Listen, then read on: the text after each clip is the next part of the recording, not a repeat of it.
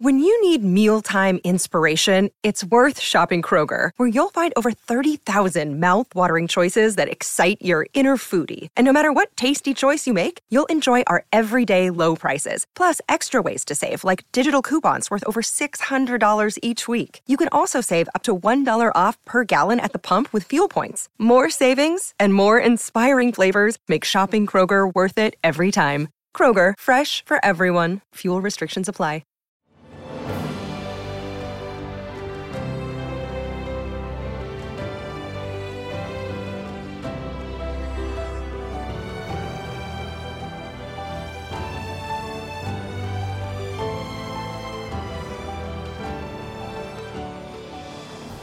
Welcome to the newest episode of Beyond the Fame with Jason Fraley. I'm your host, Jason Fraley, picking the brains of the top filmmakers, musicians, and artists of our time. KT Tunstall performs live this Sunday at the State Theater in Falls Church, Virginia. We spoke about her biggest hits from Suddenly I See to Black Horse and the Cherry Tree, as well as overcoming hearing loss to record a trilogy of albums about mind, body, and soul. Hi, Jason. This is Katie. How are you? Hey, thanks so much for taking the time to call into WTOP. Of course. It's great to talk to you. Now we're talking because you're coming to the State Theater in Falls Church, Virginia this Sunday, March 13th. Where, where are you calling us from? I'm calling you from sunny Los Angeles. Oh, cross So country. I'm going to be getting my winter coat out of out of a bag in my garage to make sure I'm okay coming over. How is it over there? Uh, you know what? It, it's actually as of like this past weekend, it actually started warming up a little bit, so it won't be Oh, too much different from from your California. It won't be quite California, but you know, we, we, it warmed up a little bit for you for your trip. here. Well, I always love coming east. It's great fun and seeing everybody, and it's always a great night. well, what can we expect expect from the show? Um, I guess all the old hits. Anything new you've been working on? Yeah, so I've got a new record coming out um, at some point this year. We're just pinpointing the dates, but I've been working on a trilogy of albums for the last seven years, and uh, it's on a, based on soul, body, and mind. So the brain, the brain record is about to come out and finish the trilogy. So I'm definitely playing a, a couple of songs from that, new songs that aren't released yet. Um, but it's a solo show, so I love doing my solo show. It's just me with all my crazy gadgets, so that I basically sound like a band, even though it's me, just me on stage. Well, yeah, that's what you've you really became famous for there. The sort of that one person band there with that all that. Um, but real real quick, I wanted to touch on something you mentioned. You said sort of it completes the mind, the soul, body, mind trilogy. So was Yeah. was soul was soul the Kin album, and then body was wax, and now this is yeah, Mind? exactly. Yeah, that's exactly right. So, I I I just thought what what amazing subjects to cover in terms of like thematic records you know of just there it's just endlessly fascinating material in each of those and to do the soul one and then you know and then i was doing the body one thinking it's so crazy that we're this these existential beings just driving around in meat cars these Right. weird meat suits you know and then the mind and during the the the soul record kin in 2016 my life just my life had completely changed. I'd got divorced my father had passed i moved to america. You know i changed my life completely. And then during the wax the body record halfway through that tour i lost my hearing. So Oh. i completely lost hearing on- on one side of my uh, head on my left side which hasn't come back. Oh wow. so I had to kind of deal with that, which was so weird when I was making a, you know, playing a record about the body. And then I'm thinking, oh man, what's going to happen when I make the mind record? I'm going to lose my mind. And then the whole world lost its mind. You know, the the uh, the pandemic hit just as I was starting to make it. And everybody went through this, you know, this kind of real challenge to our mental health. It was just, a, it's been a really crazy ride. Oh, you you said it perfectly. These last two years have challenged the the soul, body, and mind more more than anything. And- Really, I mean, yeah, exactly. And I think ultimately, you know, the trilogy is sort of like my own self help book.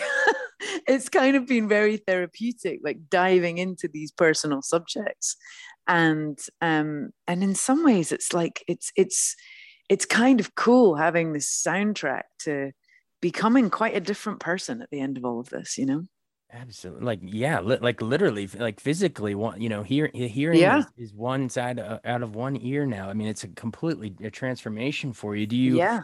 I mean, if you don't mind, take me into a little bit of what, what that's like, like to, to be when, you know, not only when you're singing, did, did it initially sound different to you? Did it sound weird to hear, hear, hear Oh. only hear yourself half and then playing music back? Like it's, it's totally different now.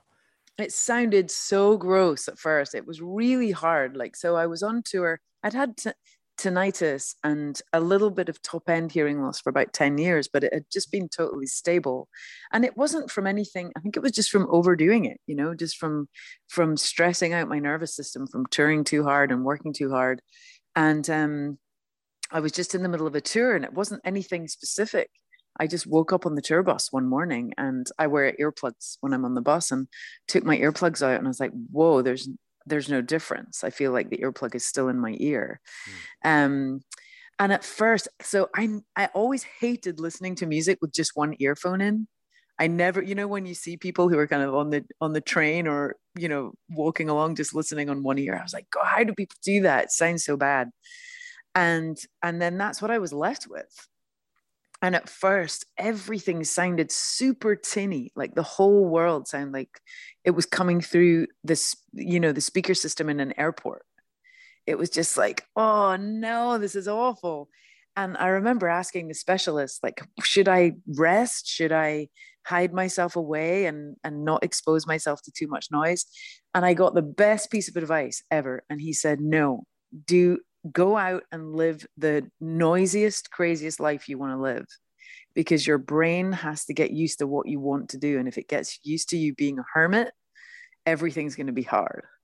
And I thought, oh man. So I had to kind of force myself. I was in New York at the time and I had to force myself out in, on the streets of New York in November with a foot of snow and everyone screaming and car horns.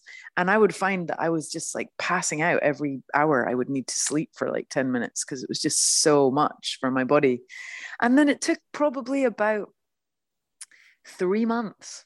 And I really just, my brain and body just recalibrated. And and now I'm, you know, a couple of years later, I'm well, more than that now, but I'm back to playing, recording, making records. It's all good. It's definitely different, but it's I can do everything I could do before. Wow. Yeah. Well, it's sort of your new new normal now. New normal. The only thing that's really annoying and and and my boyfriend and friends all make fun of me is I can't locate anything. So you lose your locational hearing. So oh, you like don't know where- echolocate, like yeah. dolphins, echolocation. Yeah. So if we're at Disneyland together and you're calling my name, I have no idea where you are. and so that's so if I lose my phone, I'm stumped. Like I can call it and I have no idea where it is. Wow, I never even Yeah. thought about that. Yeah, I mean, it's know. You went you went from stereo to mono, and I am now, now you're trying to figure it out. but- Katie Mono Tunstall. Exactly. Wow. But by the way, so I'm also a movie critic here at our station. And Oh, no tell, way. tell me, yeah, tell me you've seen it came out like two years ago, Sound of Metal. Sound of Metal. Yeah, I watched that when it came out because it came out just it was in the that Oscar season, right? Um, and I remember kind of going in with some trepidation, thinking it was gonna it was gonna be pretty hard to watch. And actually, it made me really grateful because my younger brother was actually born profoundly deaf, so he can't mm. hear in either ear, and we're not biologically related, so it, it's not a it you know it's not a, a, a hereditary thing or anything. But i remember when i told dan my brother about it and he just like played this little violin and was like oh poor you. You can't hear in one ear because being totally deaf is just a completely different world. It's just it's not even comparable. Because i can still do everything that i did. And so so watching that movie which i thought you know Riz Ahmed was amazing and um it really shows you what happens when you completely lose that sense and you're cut off. And so i was just very very grateful that i still i still able to do everything i could do before Oh, absolutely. Yeah, between between Sound of Metal and then obviously Coda this year trying to do an an Oscar upset. I mean, it's it's we're starting to deal with with the the idea of hearing versus deaf communities and and, and it's yeah. Yeah. I'm glad we're finally I going mean, there in society. yeah me too and it's really interesting because as i said i grew up with it so my brother had a cochlear implant when he was 23 which is really old usually it's you you know a kid will have it um, and there's a lot of um, there's definitely a lot of controversy in the deaf community around cochlear implants because they many deaf people don't want to feel like there's anything needing fixing. They're happy deaf and they were born deaf and that's the way they are, which I completely understand. Um, it's just hard because they're living in a hearing world, you know.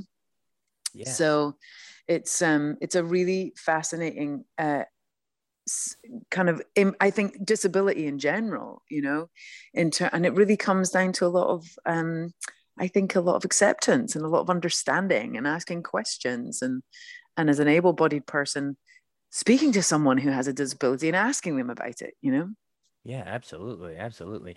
Well, you, you mentioned your your brother. real quick, I I love to chart sort of your your you know your musical journey here. So I know you're born yeah. in Edinburgh, Scotland, in yeah. the '70s, and but and you were adopted by um, David Tunstall, who was a physics yeah. lecturer, right? And and your mom Rosemary was a school teacher. Just tell me about sort of growing up um, in Scotland, and and I guess it was also in in California. Some of your earliest memories too, right? For sure. So I thank you for doing the research. It's amazing. That's my job. Um, yeah it was it was a it was a really interesting melting pot of a family because I was definitely the black sheep when it came to music and being a being a creative because my parents were very academic. Um, but the really cool thing about my mom and dad was that they which maybe sometimes doesn't happen in a biological family, was that they didn't know where me and my older brother were from. We were both adopted. They didn't know what our talents were going to be. They didn't know what we were going to like. Right. So they were really sensitive about that. So they would just let us try anything. So if we wanted to go and try out badminton or trampolining or you know we were very lucky in that they they they kind of encouraged whatever it was that we were interested in. And and I kind of got into theater when I was really young. So a lot for a long time I thought I would be an actress. Oh like school um, plays and stuff? yeah and like little kind of musical productions and stuff. And um and then I got to like 15 and I was like, wait a minute, I don't want to be saying someone else's words and I don't want anyone telling me what to do. So that was when I decided I would be a musician instead of an actress.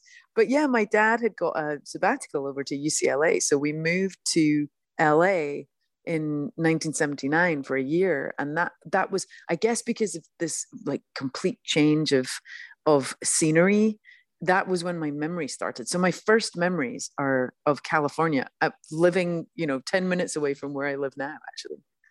Oh wow, yeah, you kind of came full circle, moving back. Came back, yeah. I returned. But, I think it imprinted on me. Yeah, exactly. Those early memories, something, something yeah. inside you made you want to return. Um, Definitely. Um, but yeah, so you did the Scotland and California thing, um, you know, uh, growing up, but then you didn't went by the time you graduate high school, you're in Connecticut and you're busking around Burlington, Vermont, know. you know, home of home of Bernie Sanders, I think, Bur- Burlington. Exactly. Yeah. But sure. um, t- memories of just sort of those early busking days. Yeah, you know, everyone loves to hear the you know starving artist, rags to riches, sort sort of before you become famous yeah. sort of stories. But what was it like well, busking around New England? It was it was totally true. I'd started busking in Scotland and then gone down and done a little bit in London. Some of my friends in my local town in St Andrews had done that done that for years, and that was how they that's how they existed. They just they played on the street and they made money, um, and it was very bohemian and it was very um, it was basically just a super lo-fi life where you just you didn't have new clothes or go to restaurants or take vacations. It was just kind of hand to mouth scrapping by and and loving being a musician and i really really loved that life even though it was even though it was not you know even though it was frugal and uh, there wasn't spare money i really really enjoyed it it felt very i felt very alive it felt very present and it felt full of passion because we were all just making music um, and then i got a scholarship over to do my senior year of high school weirdly in this like super posh boarding school called Kent in Connecticut. And um, and that was kind of where I first started going to gigs because where I grew up, it was very, very kind of secluded and a, a, a good bus ride away from any city. So I remember going to see the Grateful Dead and going to see Phish and going to see, I saw Van Morrison and Ani DiFranco and, you know, all this. And I had my first band at that school. Um, and it just i think playing on the street really teaches you that it's your job to engage an audience i get kind of i get kind of like worked up a bit when I see buskers playing on the street and they have an amp and they're like turned up to number 11.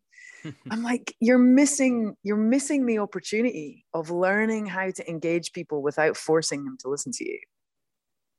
And I think that that's a really good skill of you've got to be good enough to make people stop and listen because they're not paying to see you and they're not and, if you're not using amplification you can't like just blast their face off right you have, you to, have to be them really, in with yeah, your actual you have to talent. be good yeah. you have to be entertaining and um and that was that really honed my skills a lot for for playing live and i mean i started i took up guitar when i was 15 so i i learned piano and flute and i'd taken like classical lessons but i just taught myself guitar and didn't didn't have singing lessons and just did that all kind of myself which i really liked because i liked i i like not having anyone telling me what to do and so um but you know if, if someone had said when sat me down when i was 15 and said listen girl you're going to make it, but it's going to take your whole life this far again. It's going to take you another 15 years before you get a deal.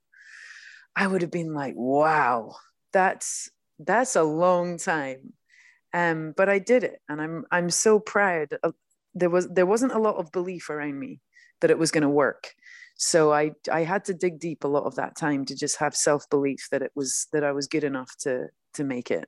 Well, I'm glad get, you believed in yeah, yourself. Yeah, yeah, I didn't get my record deal till I was 29. So 29. All right, so you were 29 yeah. when um, the British label Relentless Records signed you for that debut album. It's called Eye to the Telescope in 2004. Obviously, the the title obviously a callback to you know I guess your dad's physics lab there. Yeah, the for sure. He just he would like get us up in the middle of the night if there was something astral happening and we would just all in our pajamas bail into the car and i remember like seeing halley's comet through the telescope. He had the keys to the telescope uh, to the observatory and i was just you know eight years old just going what the hell? Like there's stuff in the sky?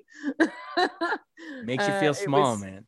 Yeah it was and i kind of liked that. Like i've always ever since being a kid and i guess with my dad's kind of you know cosmic stewardship um, I've always enjoyed that feeling of feeling small. It's like, wow, I it doesn't really matter what I do, you know, but then it does. And just always I think it keeps you humble and it but it also, you know, makes you feel part of something bigger. Right. I really exactly. love that. Exactly. Well, we have to. My listeners will kill me if I don't mention. We got to mention the two massive, massive songs that came off of that album. yeah. Um, you know, I guess first, tell me about writing Black Horse and the Cherry Tree. I mean, with that woohoo. I know that was a crazy story. So most people sort of are, you know, popping champagne and incredibly excited when they sign their record deal. I was actually kind of really depressed when I signed my record deal because I'd spent a long time. Part of the reason I signed my deal so late was because I didn't really want to sign a record deal. I wanted to stay independent.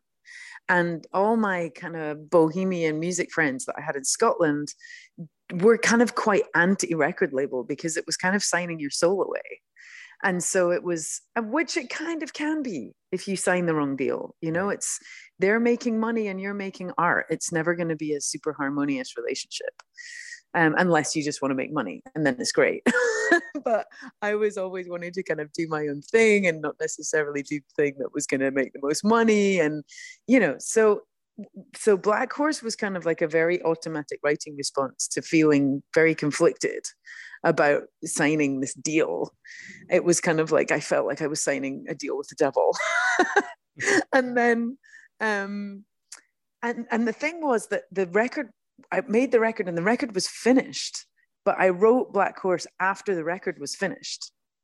And I'm thinking, oh, this is gonna get this is the single for the second record in the back, you know and uh, and then I got the call to go on Jools Holland, uh, the TV show, which is like an amazing holy grail TV show for musicians in the UK. It's on the BBC, and I think.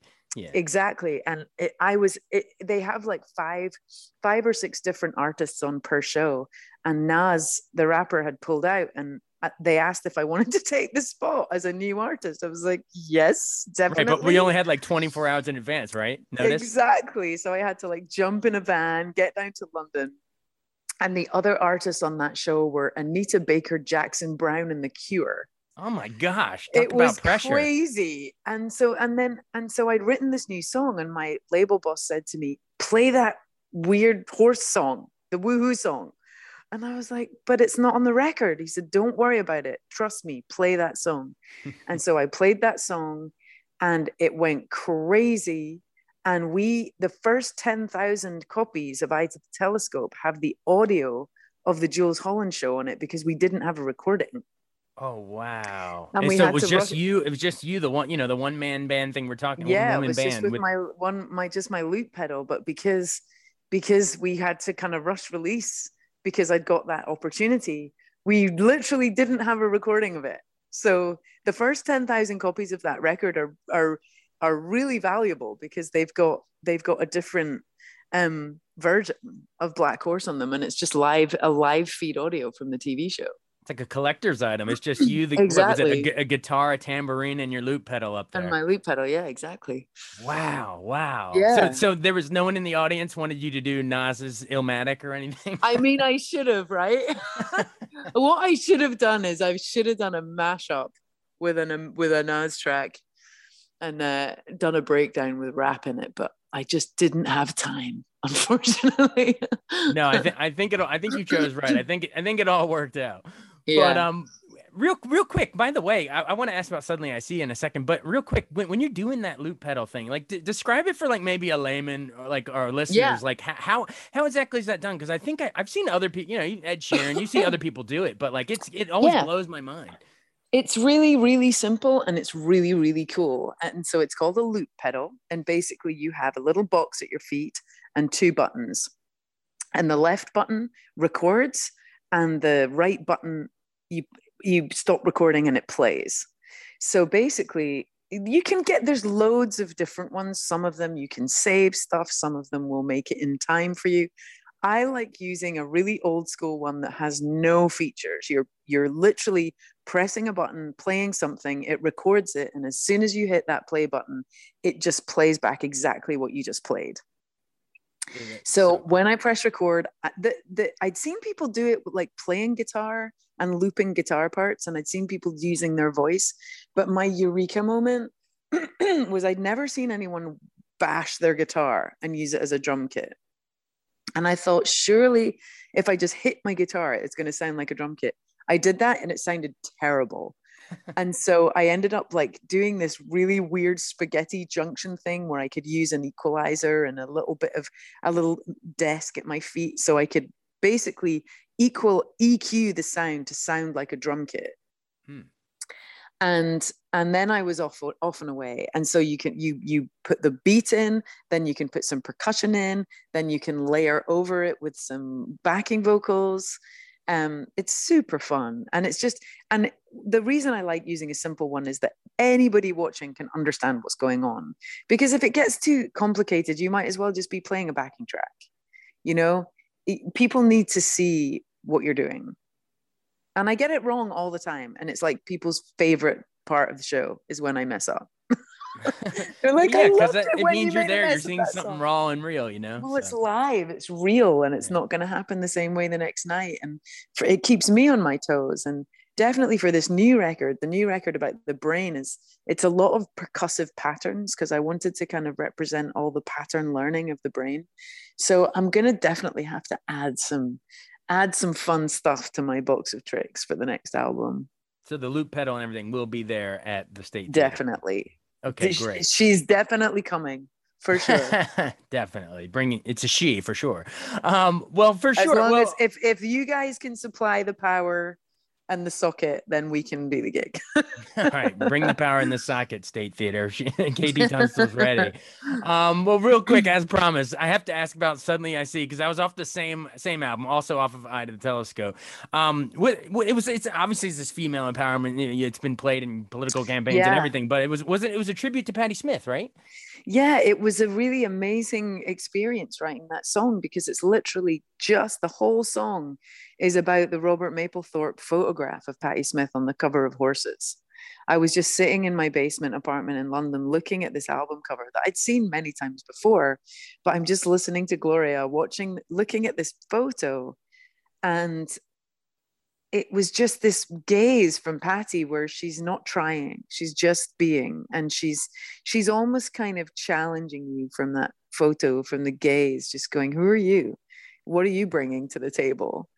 and I, you know, at that point, I, my record wasn't out, and I was just I'd been trying for so long, and the trying in itself is just kind of exhausting you know you want to be doing you want to just be being you don't want to be trying to persuade other people and trying to get people to come to your shows to see you so they can sign you you know?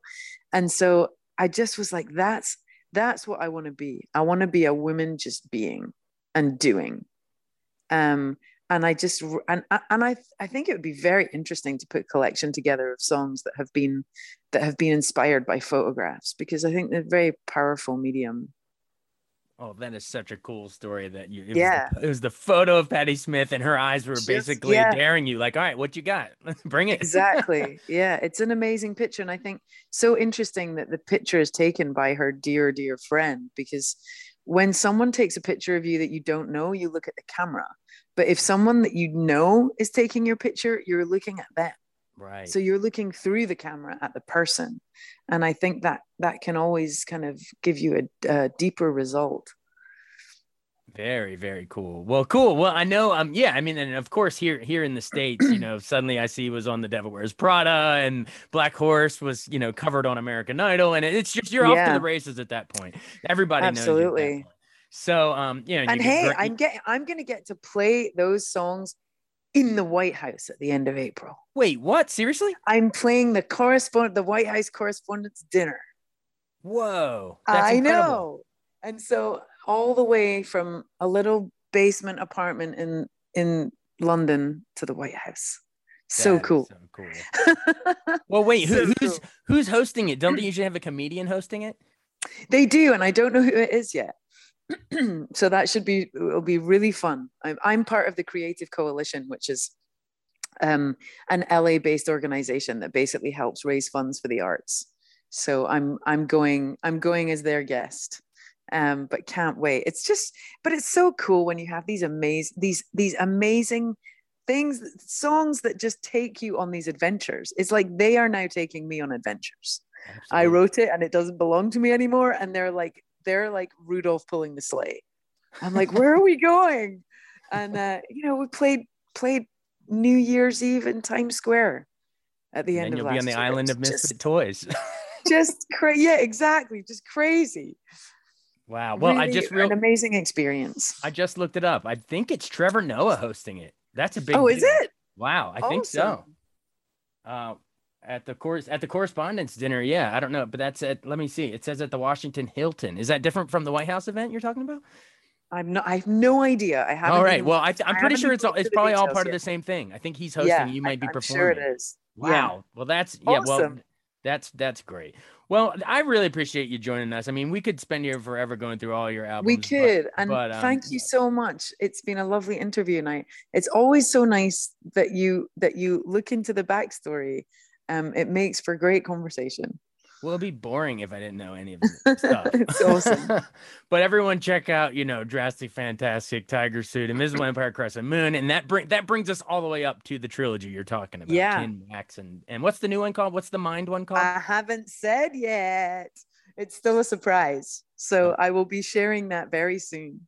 All right. Well, we'll look out for that. And uh, everyone, come check out KT Tunstall at the State Theater in Falls Church, Virginia, this Sunday, March 13th. So get your tickets now. Hey, thanks so much for doing this. This is great. Pleasure. I'll see everyone at the theater. Thank you so much. All right. Bye.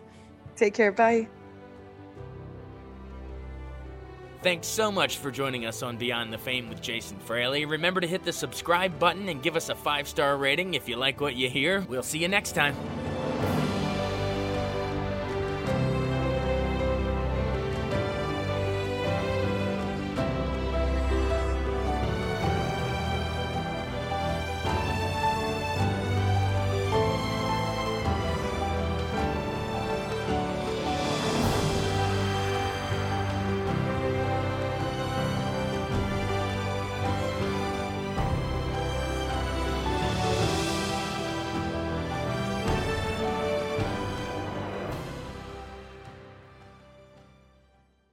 I wanted to take a second to tell you about an app I really enjoy. Living in the DC area is great, and Podcast DC gathers all of the local shows that I like all in one local app health, sports, local news, politics, and so much more. Podcast DC is the new local app with hundreds of DC area podcasts to choose from. I can earn exciting rewards just for listening and share the podcasts I love instantly. Available in the App Store or in Google Play, listen local with Podcast DC.